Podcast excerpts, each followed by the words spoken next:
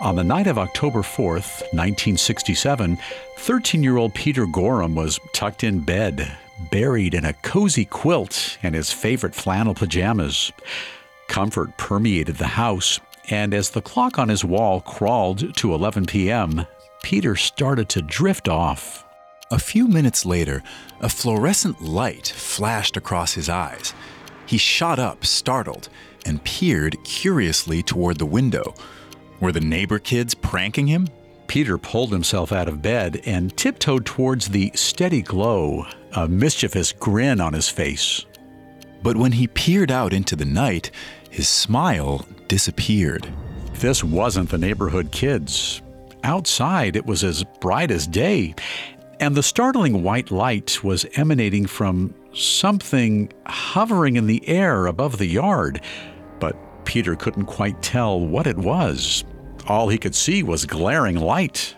It was whistling, too, that sound a bomb makes as it tumbles through the air. Peter's heart started to pound. It had to be the Soviets. They were about to kill him and his entire family, maybe all of Shag Harbour. He closed his eyes, steeling himself. But then, as suddenly as it had appeared, the light shot off into the air, disappearing in a flash.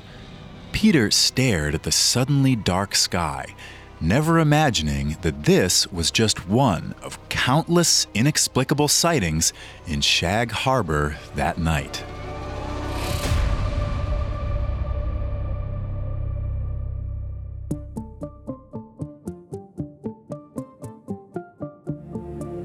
Are we alone? Have we been alone? Will we be alone? Stories of alien visitation have been ingrained in human history. Alien life may not be confirmed, but our obsession with it can't be ignored. Welcome to Extraterrestrial, a Parcast original. I'm Tim. And I'm Bill. Every Tuesday, we visit the marvelous and strange stories about our encounters with beings from another world. We're aware that some of these tales may seem completely unbelievable, others may seem all too real. But these stories shed light on human nature, human beliefs, and human psychology. And each story has garnered thousands, if not millions, of true believers. And for that reason, we think they're worth exploring. You can find all episodes of Extraterrestrial and all other Parcast originals for free on Spotify or wherever you listen to podcasts. To stream Extraterrestrial for free on Spotify, just open the app and type Extraterrestrial in the search bar. At Parcast, we're grateful for you, our listeners. You allow us to do what we love. Let us know how we're doing. Reach out on Facebook and Instagram at Parcast and Twitter at Parcast Network. And if you enjoy today's episode, the best way to help us is to leave a five star review wherever you're listening. It really does help.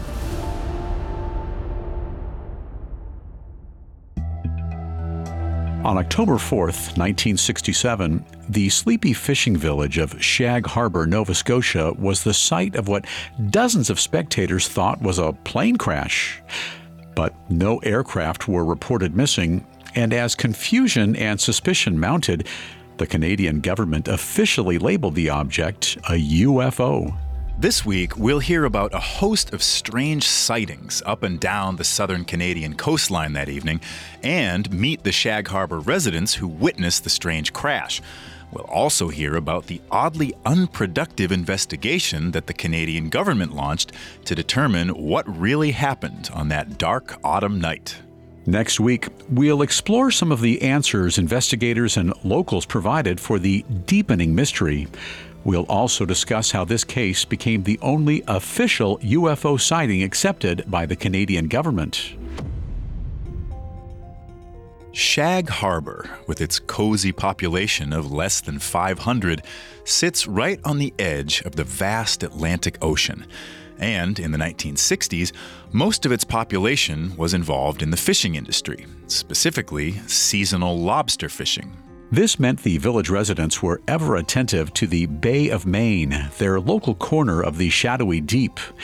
They watched the rhythm of its tides and the patterns of its wind whipped waves. They noted when the water finally warmed up midsummer and when it started to go cold again come winter.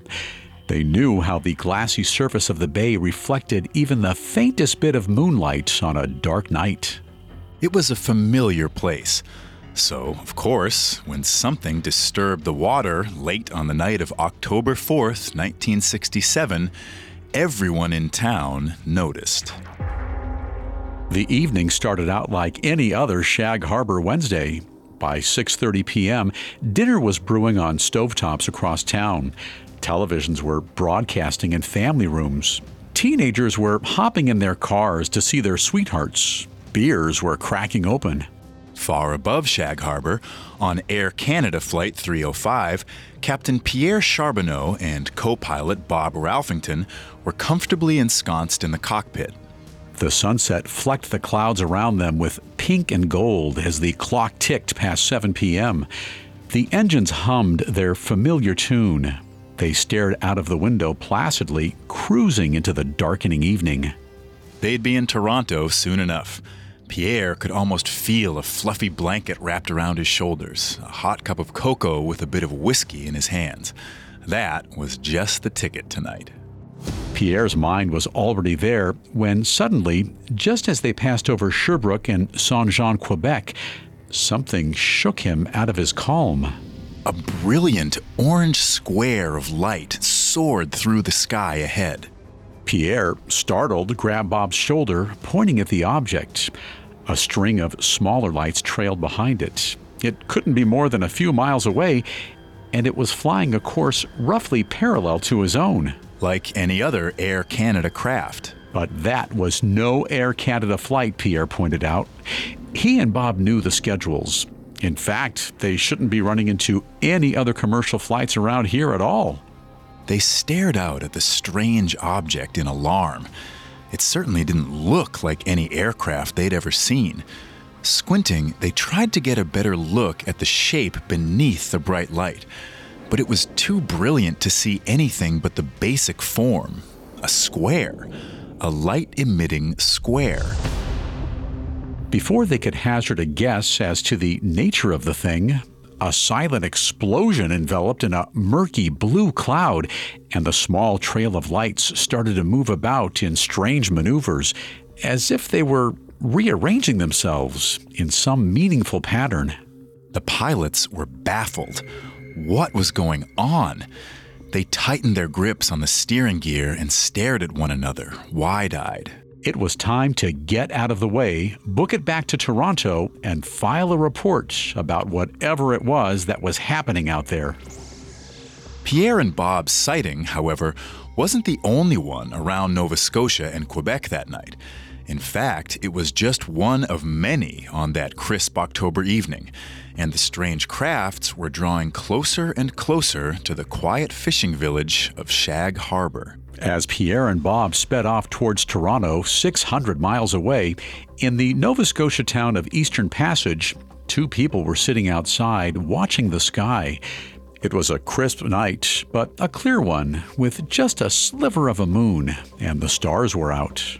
But at 8 p.m., something brighter and much closer than the stars obscured their view. Two strange lights zooming through the air. They looked like they were heading southwest along the coast of Nova Scotia and towards Shag Harbour. The couple glanced at each other, concerned. Those lights just didn't look like helicopters or airplanes.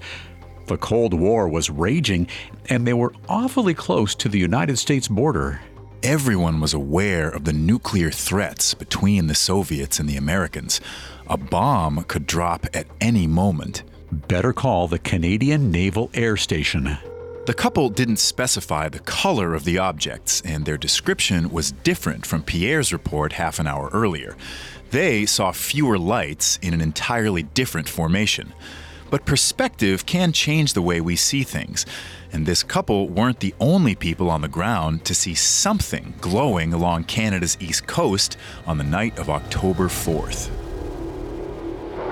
Down the Nova Scotia coast in Mahone Bay, a family of three was taking an evening stroll when suddenly a huge orange ball of light flew across the sky, illuminating the quiet street in front of them.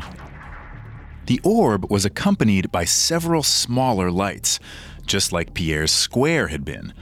All were flying at an incredible speed, and they were changing directions rapidly, again, similar to the odd movements Pierre documented in his report. The family grasped one another's hands and stared in astonishment as the mysterious objects disappeared over the Mahone Bay harbor. What an odd sight! And the mysterious lights continued on their course. Far out on the sea, Captain Leo Mersey was staring at the North Atlantic from his fishing boat's deck, his mind wandering. He'd seen this same landscape too many times to count. It was a comfortable scene, despite the ocean breeze nipping through his thick work gear. The 20 man crew was quiet too, working away steadily in the darkness. They knew every corner of the boat, and with the help of a few lamps, they felt their way through the shadows as if it were midday. But the darkness made the strange sight on the horizon all the more clear. It was a sudden, bright red ball of light and a quick radar check picked up three other invisible objects around it. The orb and the three night cloaked objects all seemed to be positioned on the ocean's surface, probably floating, Captain Mersey surmised. Mersey, cursing the Coast Guard, muttered that fishermen should be alerted of military training exercises. He instructed one of his men to radio the sighting in to the Royal Canadian Coast Guard and Halifax Harbor authorities. But when, around 11 p.m., the red light suddenly rose vertically from the surface of the water and ascended along an arc shaped trajectory, he started to wonder. Perhaps this wasn't a military exercise after all. This report, again, doesn't perfectly align with all the others, but there were multiple similarities. The one central light, though Mersey didn't specify the shape, and the adjacent secondary objects, even though they didn't light up. These early reports, however, were far from the most shocking to hit Canada's coastline on the night of October 4th, 1967. They were the precursor to a mysterious and thoroughly documented possible alien spaceship wreck. Up next, we'll hear about the Shag Harbour crash, an event which puzzled and enthralled not just the village of Shag Harbour, but all of Canada. Now, back to the story. The evening of October 4th, 1967 began just like any other quiet Canadian Wednesday night. But at 7:15 p.m., Air Canada pilot Pierre Charbonneau spotted a strange square light trailing four small glowing objects. A series of reports followed Pierre's, all of them noting odd flying lights around Nova Scotia's coastline. The reports were just the beginning of the strange occurrences that night. There was also the case of 13 year old Peter Gorham lying in bed just outside the town of Shag Harbour, a bit southwest of Captain Mersey's ship. He was half asleep by 11 p.m., but a few minutes later, a bright fluorescent light in his yard startled him awake. It hovered in the air for a few minutes before zooming off into the night. Up and down the Nova Scotia coastline, reports of strange flying objects were called in to local radio stations. One photographer, out at a beach with some friends about 100 miles northeast of Shag Harbour, even took a long exposure photograph of a trio of amber and blue lights he saw up on a hill. A Royal Canadian Mounted Police constable spotted a red light along the Bay of Fundy, and a host of fishermen, besides Captain Mersey, reported seeing odd light formations out on the water. The reports began with Pierre's from his Air Canada plane at 7:30. The last were around 11 p.m. The mysterious lights seem to be moving roughly southwest along the shoreline with a few deviations. While the details provided across these reports weren't consistent, the fact that they were almost all light based sightings makes the inconsistency easy to explain away. Lights can turn on or off and change color. And when they're not illuminated, the objects they're attached to can become all but invisible in a dark night sky. But at this point in the evening, most people weren't connecting the dots between these sightings. They just wanted to know what the strange flying object was. Theories ranged from military drills to a possible Soviet bomb. But many weren't so sure that a conventional explanation fit what they had seen. And that was before the most inexplicable event of the night occurred. The lights would come to a spectacular stop in Shag Harbour, where 17 year old fisherman Laurie Wickens was driving around town with four friends in his 1956 green and white Pontiac. Music blared from the speakers. Everyone was chatting and laughing, teasing each other, and singing along to the radio. It was a good night, a normal night. Laurie set the car at a brisk cruising speed as they zoomed down Highway 3 towards Shag Harbour. The wind, with its salty snap, whipped across his face through the open window. But when they entered town at 11:25 p.m., Laurie slowed down. He knew the drill. A traffic cop might be waiting around any corner, but he was alert and ready for their tricks. They were not going to catch him tonight. It wasn't the police, however, who startled Laurie as he scanned his surroundings. It was something flying in the sky. Laurie squinted upwards, confused. The ship looked like a brightly lit aircraft of some kind, flying about a thousand feet above the car and tilted downwards at a 45 degree angle. There was something beautiful about it. Intrigued, Laurie turned the music down and told his friends to get a load of whatever was zooming around up there. It was weird. The crew, laughing and half ignoring him, slowly angled their faces upwards. But once they looked up at the sky, their laughter turned into silent, shocked wonder. This wasn't just another Air Canada flight headed for Quebec. The craft must have been 60 feet long, Four lights were attached to it, and they were flashing in sequence one, two, three, four. Then they all went off together for a moment before starting up again. It was mesmerizing. Laurie forgot all about the cops that might be lurking around the next street corner. His friends forgot about their running gags. And as the lights slowly crossed over the road, every head in the car turned from the right windows to the left. For a few seconds after that, the craft disappeared, but by then, the group had an idea of what was coming. That 45 degree angle was going to take it right into the bay. The teens watched in horror as a huge splash erupted out of the calm waters. This was no controlled emergency water landing. Not at that angle and not with that level of force. They could still see the craft sticking out of the water, but not much of it. They immediately started shouting. Whatever kind of plane that had been, it had definitely crashed right into the Bay of Maine, and whoever was in there was surely drowning. They needed to get to a phone now.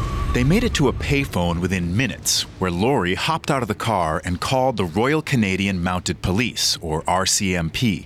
He explained that he'd seen some kind of crash, and it wasn't small. Had to be a large plane, maybe a passenger jet. And it looked like the plane's remnants were floating about 1,000 feet out of Shag Harbour in the Bay of Maine. Corporal Victor Werbicki curtly asked Laurie to stay on hold in case the police needed to contact him for further information. He was just about to repeat Laurie's story to his colleagues with an eye roll. The kid was pulling some kind of drunken prank. They'd heard nothing about aircraft in trouble around Shag Harbour or anywhere along the eastern seaboard for that matter. But then the phone started ringing again. It wasn't just Laurie and his friends who'd seen a plane crash. A concerned local woman frantically explained that she'd heard a strange noise and had seen several lights go down in the harbor. Another woman called in to report that she'd been driving 13 miles northeast with another witness. They'd seen several flashing lights falling into the water near town. When a fourth call came in, Werbicki knew this was no prank. Something had happened down at the harbor. He picked up Laurie's line and asked to meet near the wreck. Then he called the Halifax Royal Canadian Mounted Police to alert them of the news.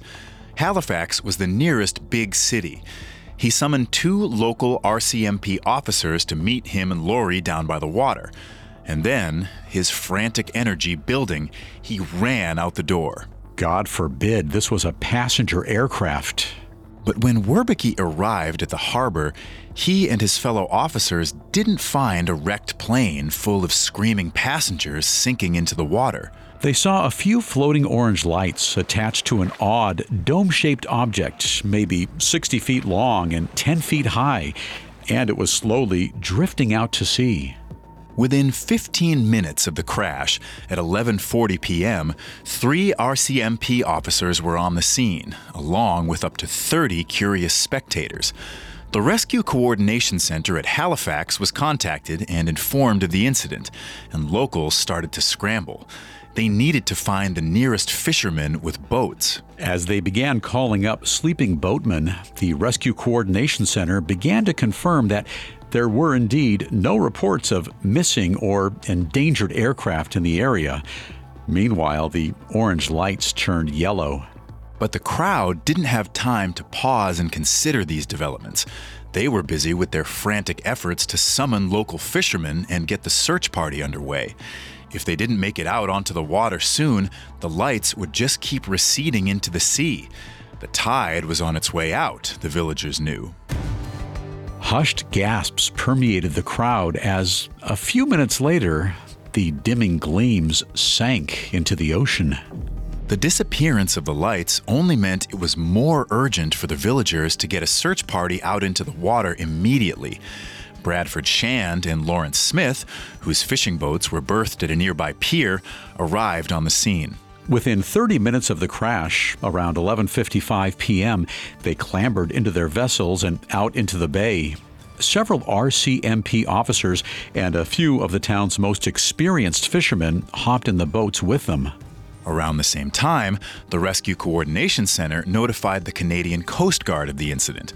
Coast Guard Cutter 101, stationed at Clark's Harbor, six miles away, was dispatched.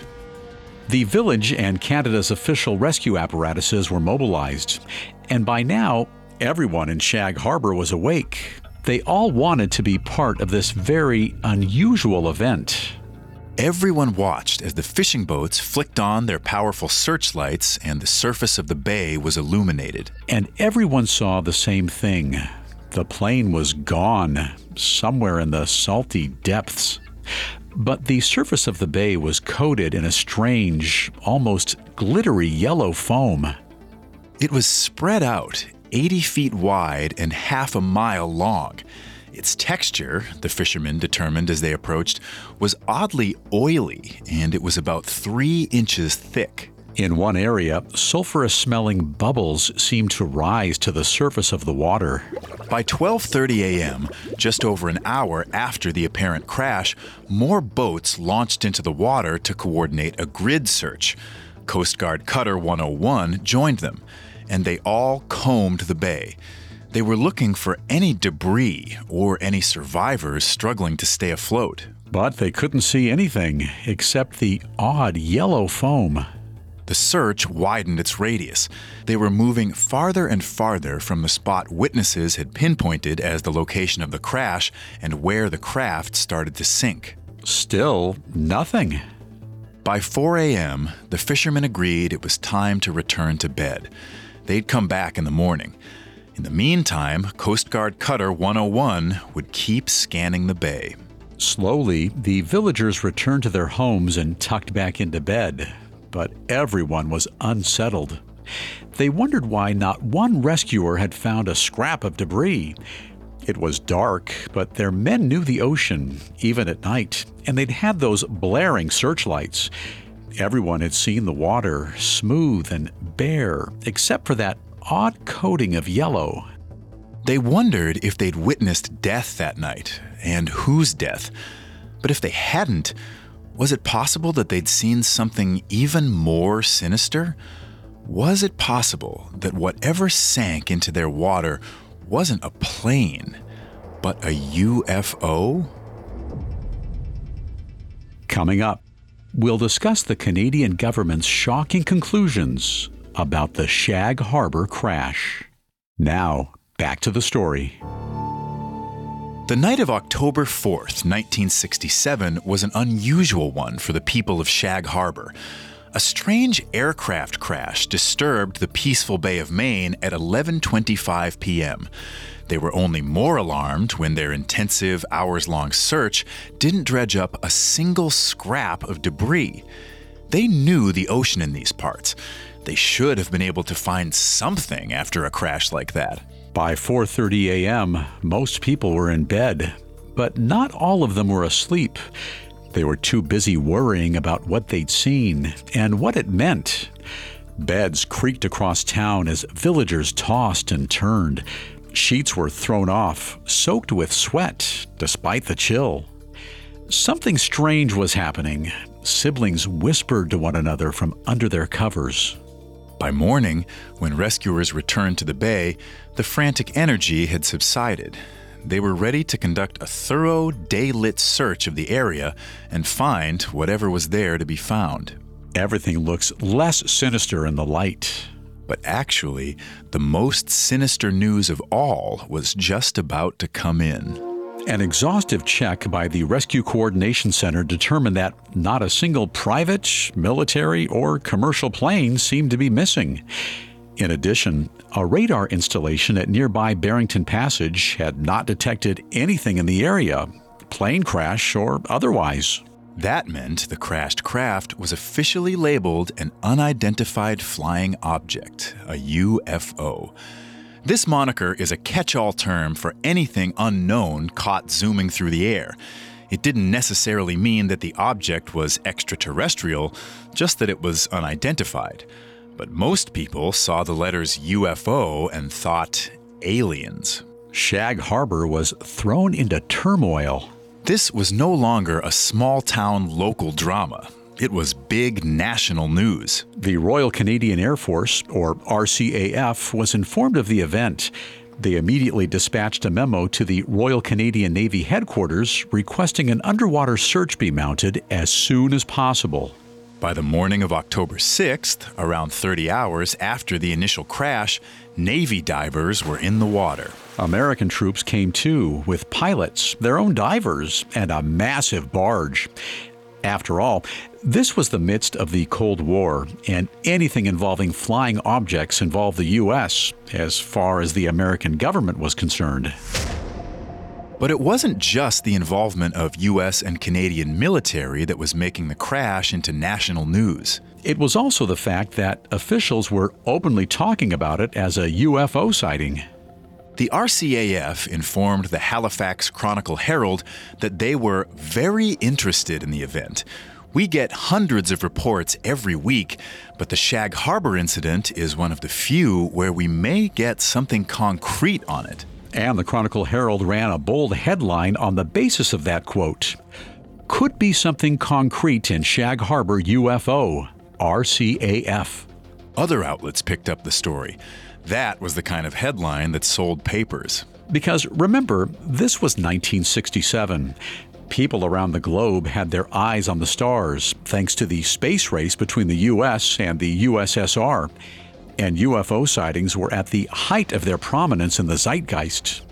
In 1961, American couple Barney and Betty Hill made headlines when they claimed they had been abducted by aliens and they were just one well known example of what can fairly be called a phenomenon. The U.S. Air Force even ran a UFO investigation unit called Project Blue Book between 1952 and 1969.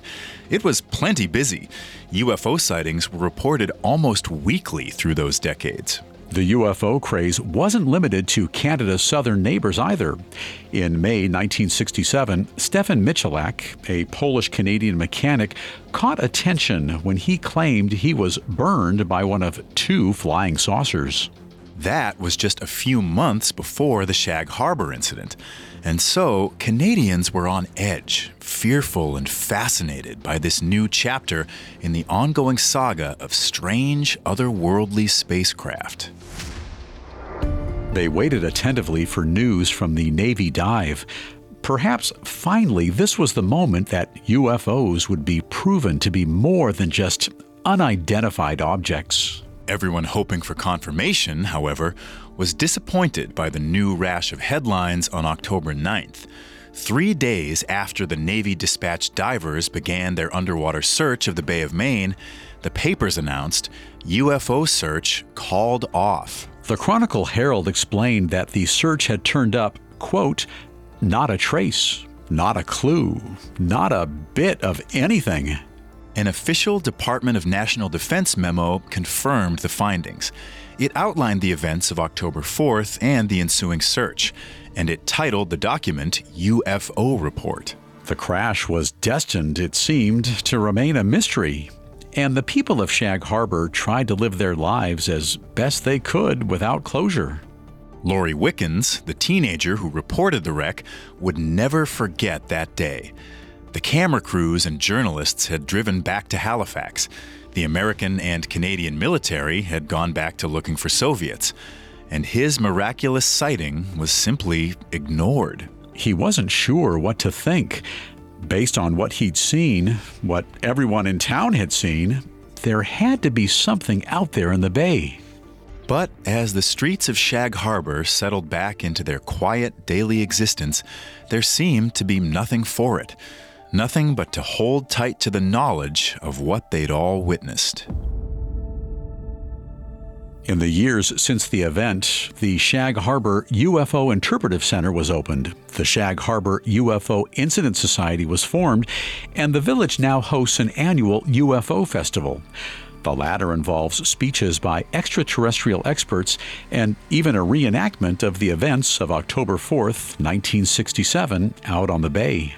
Laurie Wickens, now 67 years old, is the president of the society, and he continues to tell his story to reporters. As he sums it up, all I know is that we saw something, and something came down. The Canadian government, on the other hand, seems ambivalent about keeping the Shag Harbour story alive. In 2017, they denied the Shag Harbour UFO Incident Society a $20,000 grant to put on their annual festival.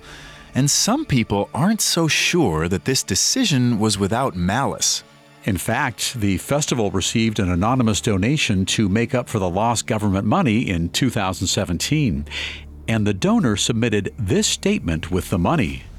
Although there is much I can't reveal, without any hesitation, I can say the Canadian government and the international community it answers to appears to be concealing what happened in and around the waters of Shag Harbour, Canada on October 4th, 1967 people with the connections, notoriety, and finances are working hard to challenge how we view the world around us. Shag Harbour is one of the smoking guns that will be used to achieve this. This anonymous donor isn't the only one that thinks the government is hiding something. Laurie Wickens himself believes the Navy dispatched divers pulled something from the water in Shag Harbour's Bay between the 7th and 9th of October, 1967, and then hid the findings. He explained to the press, quote, I can't prove it, but in my opinion, they found something. It's hard to say what really happened out there on the waters of Shag Harbour. But there are clues that point towards several equally alarming possibilities. If the government was hiding something, what was it hiding? Maybe it was a secret weapon being developed for use against the Soviets. Or perhaps the original explanation was the correct one. Shag Harbour was visited by aliens. Aliens who might still be walking amongst us.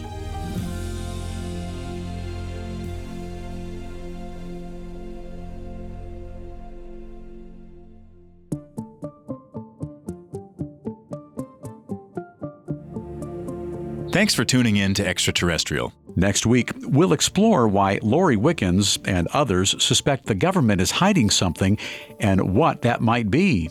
We'll also weigh in on how credible we find the stories about the Shag Harbour UFO crash. You can find more episodes of Extraterrestrial and all other Parcast originals for free on Spotify. Not only does Spotify already have all of your favorite music, but now Spotify is making it easy for you to enjoy all of your favorite Parcast originals like Extraterrestrial for free from your phone, desktop, or smart speaker. To stream Extraterrestrial on Spotify, just open the app and type Extraterrestrial in the search bar. And don't forget to follow us on Facebook and Instagram at Parcast and Twitter at Parcast Network. We'll see you next time.